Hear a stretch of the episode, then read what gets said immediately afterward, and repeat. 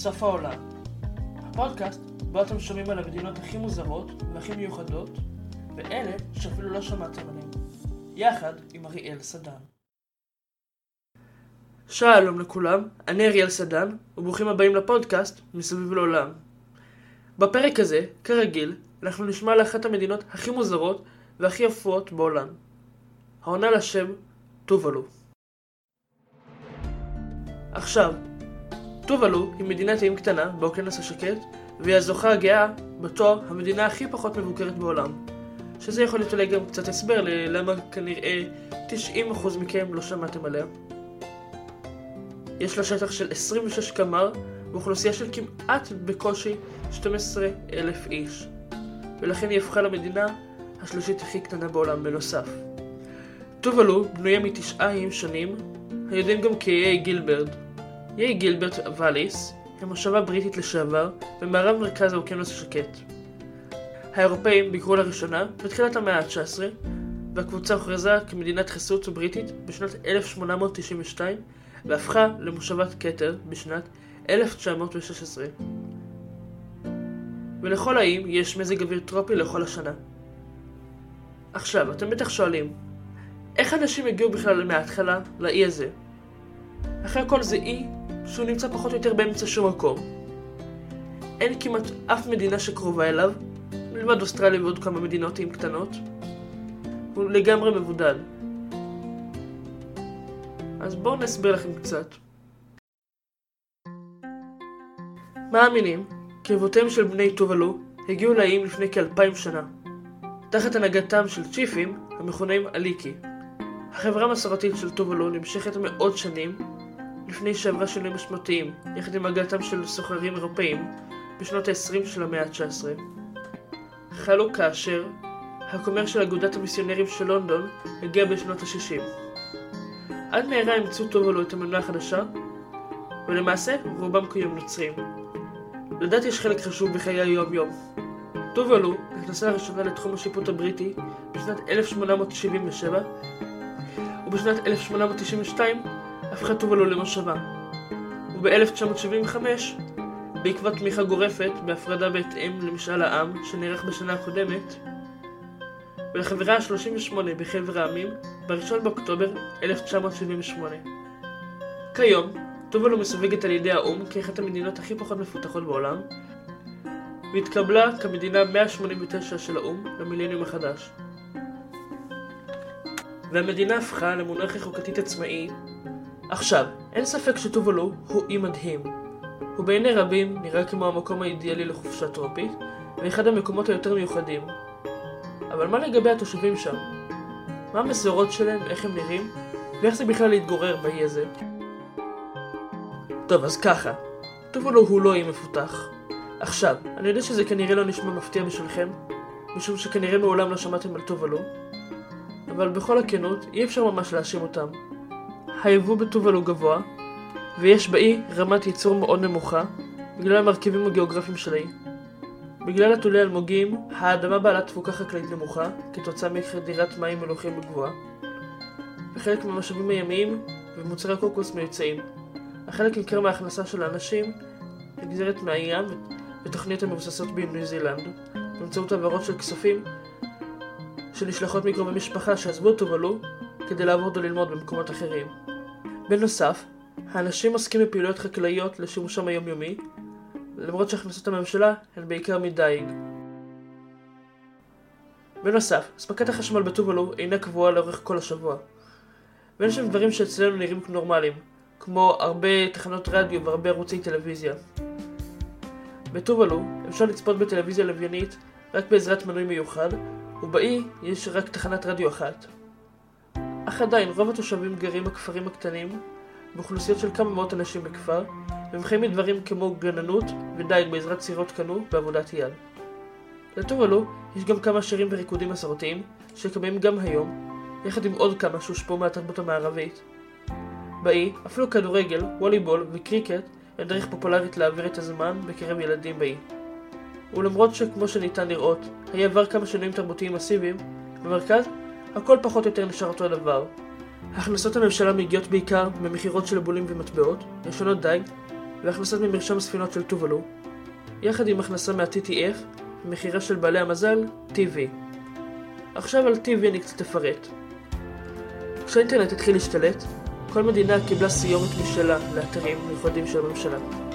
הכוונה בסיומת היא השתיים ושלוש אותיות שנמצאת אחרי נקודה בכתובת של אתר, כמו .com, .online ודברים כאלה. אז טובלו קיבלה את הסיומת .tv. עכשיו, .tv זה בעצם סיומת מאוד פופולרית לאתרי בידור, סדרות וסרטים. לכן כל פעם שיש אתר כזה, הוא צריך לשלם לטובלו תמלוגים. וזה למה טובלו מצליחה להרוויח כ-10% מההכנסה הכוללת שלה, על פי מזל וכמעט בלי עבודה, ששווה ל-5 מיליון דולרים בשנה, שמושקעים בפיתוח המדינה. אותו המזל זה מה שאפשר לטובלו לשלם את דמי הכניסה לאו"ם גם, ולהפוך למדינה ה-189 להצטרף. ומה לגבי החינוך בטובלו? בטובלו הממשלה מספקת חינוך אוניברסלי וראשי לתושביה ב-11 בתי ספר לאורך כל האיים, ומגיל 7 מתחילים ללמוד שם. ולמרות שאינה חובה, טובלו מציעה מערכת חינוך חזקה. עבור תלמידים שאינם מצטיינים מבחינה אקדמית, טובלו יצרה בתי ספר מקצועיים המסייעים להכשיר את תלמידיה בכישורי טכניים לעבודות אחרות ברחבי המדינה.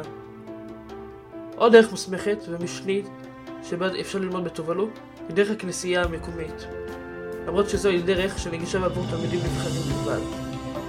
טובלו מספקת מרכזי הדרכה קהילתיים לתלמידים שאינם מסוגלים לעבור את בחינות הכניסה לבתי הספר התיכוניים. החינוך בטובלו מאפשר הכשרה לכל אזרח, אבל למרות זאת, שיעורי הכישלונות עולים, מה שמפעיל עומס על הכלכלה הלאומית. זאת משום שבעוד התלמידים נדרשים ללכת לבתי הספר היסודיים, אך למרות זאת, חלק גדול מהתלמידים לא מנצלים את הנגישות של החינוך התיכוני בטובלו.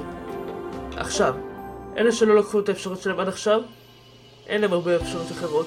תלמידים כושלים נדחקים במערכת החינוך, או שחייבים לחזור על רמות הגבוהות יותר בבתי הספר היסודי, כדי להשיג את התוצאות הנדרשות להמשיך בבתי הספר, או להשיג עבודות אחרות. עכשיו, טובלו נראית כמו אחלה מדינה לגור בה. למרות שהיא קטנה, יש לה אחלה אוכלוסייה. יש בעיה אחת גדולה. האי שוקע. טובלו היא אחת המדינות שהכי חשופות לשינוי אקלים בעולם, בעבור אלה שלא מכירים את המונח. שינוי אקלים היא תופעה שנגרמה בכמה עשורים האחרונים וגורמת לשינוי דרסטי של מזג האוויר והטמפרטורה לטווח הארוך, והיא נגרמת על ידי פעילות אנושית. זה נגרם על ידי שרפת דברים כמו דלק מאובנים, פחם, נפט ועוד.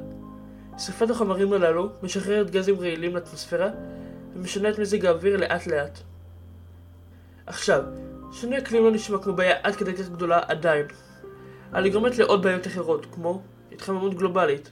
עכשיו, כתוצאה משינוי האקלים, כדור הארץ מתחמם לאט לאט וגורם לטמפרטורות קיצוניות בכל העולם. הטמפרטורות האלה יכולות להיות מאוד גבוהות או מאוד נמוכות. ולמרות שזה אולי לחלקכם הקטן עדיין לא נשמע מספיק רציני, זה יכול לגרום לבצורות ובעיות שיקחו עשורים אם לא מאות שנים לפתור. כמו עליית מפלס המים העולמי. בגלל ההתחממות הגלובלית, הקרחונים בכותל מתחילים להינמס, והמים שהם יוצרים מעלים את מפלס המים העולמי. זה נהיה כל כך רציני, שב-2018 הקצב הגיע ל-4.6 מילימטרים של מים בשנה. ואיך זה קשור לטובלו? בגלל שטובלו היא רק 4.6 מטרים מעל פני הים, ולכן היא חשופה מאוד למשבר הזה. זה אומר שאפילו אם הגלים קצת יותר גבוהים מהרגיל, או שסתם יורד הרבה גשם, אנחנו פה בישראל או בשאר העולם לא נרגיש את זה יותר מדי, אבל בטובלו זה יורגש באופן מיידי.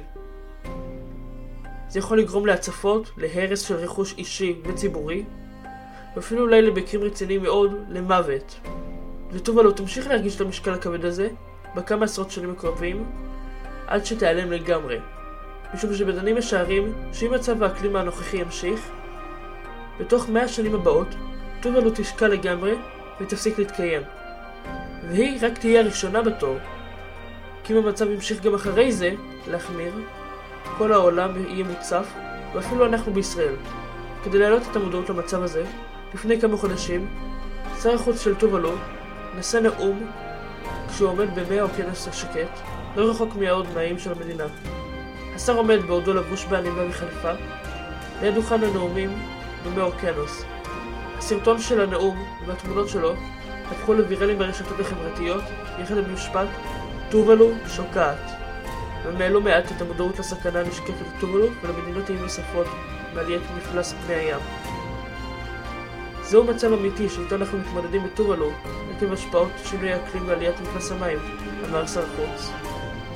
עד כה התחייבו המנהיגים של המדינות המזהמות הגדולות להפחית את פליטות הפחמן שלהם בעשורים הקרובים, וחלקם שואפים להגיע לשיעור אפסי של פליטות פחמן עד 2050. עם זאת, המנהיגים מאיי האוקיינוס השקט דורשים לפעול מיד ומצביעים על כך שהישרדותן תלויה בכך. לכן, רוב העולם מנסה לעבור לפתרונות יותר ירוקים, כמו אנרגיה ירוקה, דלק ירוק ומחזור. זה הסוף של הפרק שלנו להיום על טובלו. חשוב לי לציין לפני שאנחנו נסיים, הפרק הזה הופק במסגרת לימודי הרדיו של מגמת תקשורת בקריית החינוך גינסבורג יבנה, כאן כל יבנה.